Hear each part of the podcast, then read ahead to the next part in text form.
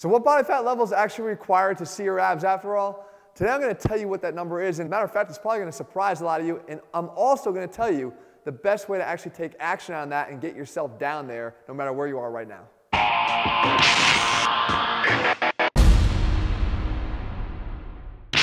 What's up guys, Jeff Cavaliere, ATHLEANX.com. So one of the most popular questions I get from both men and women is, is there a specific body fat level that I should try to get to if I want to be able to see my abs? And I guess the reason why they ask that question is they figure if I can at least see my abs, then maybe the rest of me probably looks pretty good too. And while that might be a fair question, I think the thing you need to ask yourself first is, do you know where you're starting from? Because if you and I were going to take a trip, and let's say we're going to meet in New York City, but you're coming from San Diego and I'm coming from Connecticut, it's going to be a lot easier trip for me. So we, we have to know where we're coming from in order to know where we're going to and how long it's going to take us. So for that, there's a lot of methods. And one of the things you could do is kind of invest in something that's going to be a little bit more expensive, like a DEXA scan, but it's going to give you a lot more sophisticated results and information.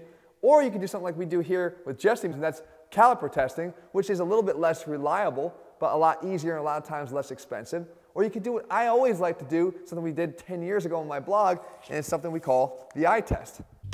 And by the way, I know they're helpful, but if you're gonna put them on your channel and not even give us credit, bad move, dude. All right, so what these charts show you is a couple things. Number one, they easily allow you to identify with a picture as a representative example, not an exact example, but a representative example of what it might look like at a given body fat percentage. So you can say, yeah, I kind of look like that right now. But they also help you to identify visually where you want to be or where you want to get to. And importantly here, guys, it's important to point out that the answer to the question that we started with was what specific body fat level do I have to get to?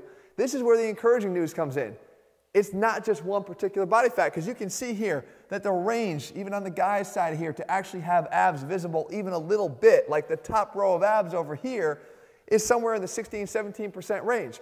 And it goes all the way down to the most extreme. The same thing here for women. It's going to have a large range of where you can be from unhealthy to a much more healthy range, but still be able to see your abs. But depending upon what body fat level you aspire to, it's going to change the level of commitment and dedication you're going to have to have, and probably discomfort and all out hatred of the path if you choose the wrong one. Because if you sit all the way over here, first of all, not only is this unobtainable and healthy for the long term, but you need to be so dialed in here and pretty much be just north of dead to be able to sit at this body fat level for any sustainable period of time. So we want to start to veer towards these other healthier ranges. The idea, though, is it becomes a lot more forgiving in terms of your lifestyle you don't have to worry so much about your nutrition in terms of being dead on accurate every single day, day after day after day. Cheat meals become a thing of reality as you start to veer more towards these as your ideal and what you're striving for. So the path itself is going to be heavily influenced by what body fat level it is that you're looking to get to.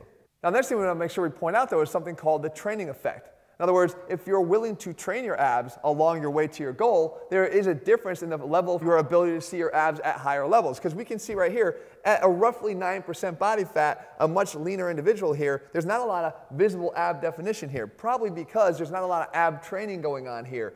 On the other hand, though, this gentleman here at a substantially higher body fat, probably 15 or 16%, has much better ab development because he is training his abs directly. So it's something you want to make sure you're aware of. If you have a willingness to just add some direct core training to what you're doing, you're going to have an ability to have those abs pop at even a higher body fat level. Uh, so the next question becomes then how do you get there? Right? There's three ways you can do it, and only three ways. One, you could just do nutrition alone. Two, you can just try to train. Or three, you can combine nutrition and training. You guys know me by now, you know I'm not going to bullshit you. The answer is always going to be nutrition and training because we know, you probably tried it in the past, that just taking a nutrition approach is really just about adopting a diet, which is a short term approach that doesn't usually allow you to even keep off whatever it is that you do lose. And then you have the guys that want to just train and they show up at the gym and there's no accountability once they leave the gym for the other 23 hours of the day and what they actually put in their body. And that doesn't lead to good results either. So you're going to have to learn how to combine both of them, and here's why. Because you're already getting the training effect that we already talked about, which has a direct impact on the visibility of the abs, but you're also getting the additive effect of the training with the nutrition because you're obviously exerting effort in the gym burning more calories, which gets to add to the overall caloric deficit you're getting from making those nutrition changes. So the rate and the speed at which you'll get to that goal of where you want to be is going to be dramatically affected by the combination of both in the most positive way. Let me show you an exact example of how this actually plays out. All right, so to break this all down, we need to do just a little bit of math but it's actually not that hard. So the 200 pound man at 30% body fat that wants to get to 10% body fat. So we know that 30% of his weight right now is body fat, 60 pounds of fat, wanting to get down to just 10% of that weight, which is 20 pounds of fat. So that means we're gonna have to create an overall 40 pound loss of fat. Well, to get there, we know that we wanna kind of do this at a safe rate. About one and a half pounds per week is a very conservative number. I like to be conservative, but it works. So to do that, we know a 500 calorie deficit through your nutrition cuts, right, by eating healthier, is to give you about a pound of fat loss over the course of a week, roughly. That number has actually been disproven of late, but it's still close enough to get us on track, 3,500 total calories over the week. You add an additional 250 from here to get a pound and a half. Jesse, will you help me with the math?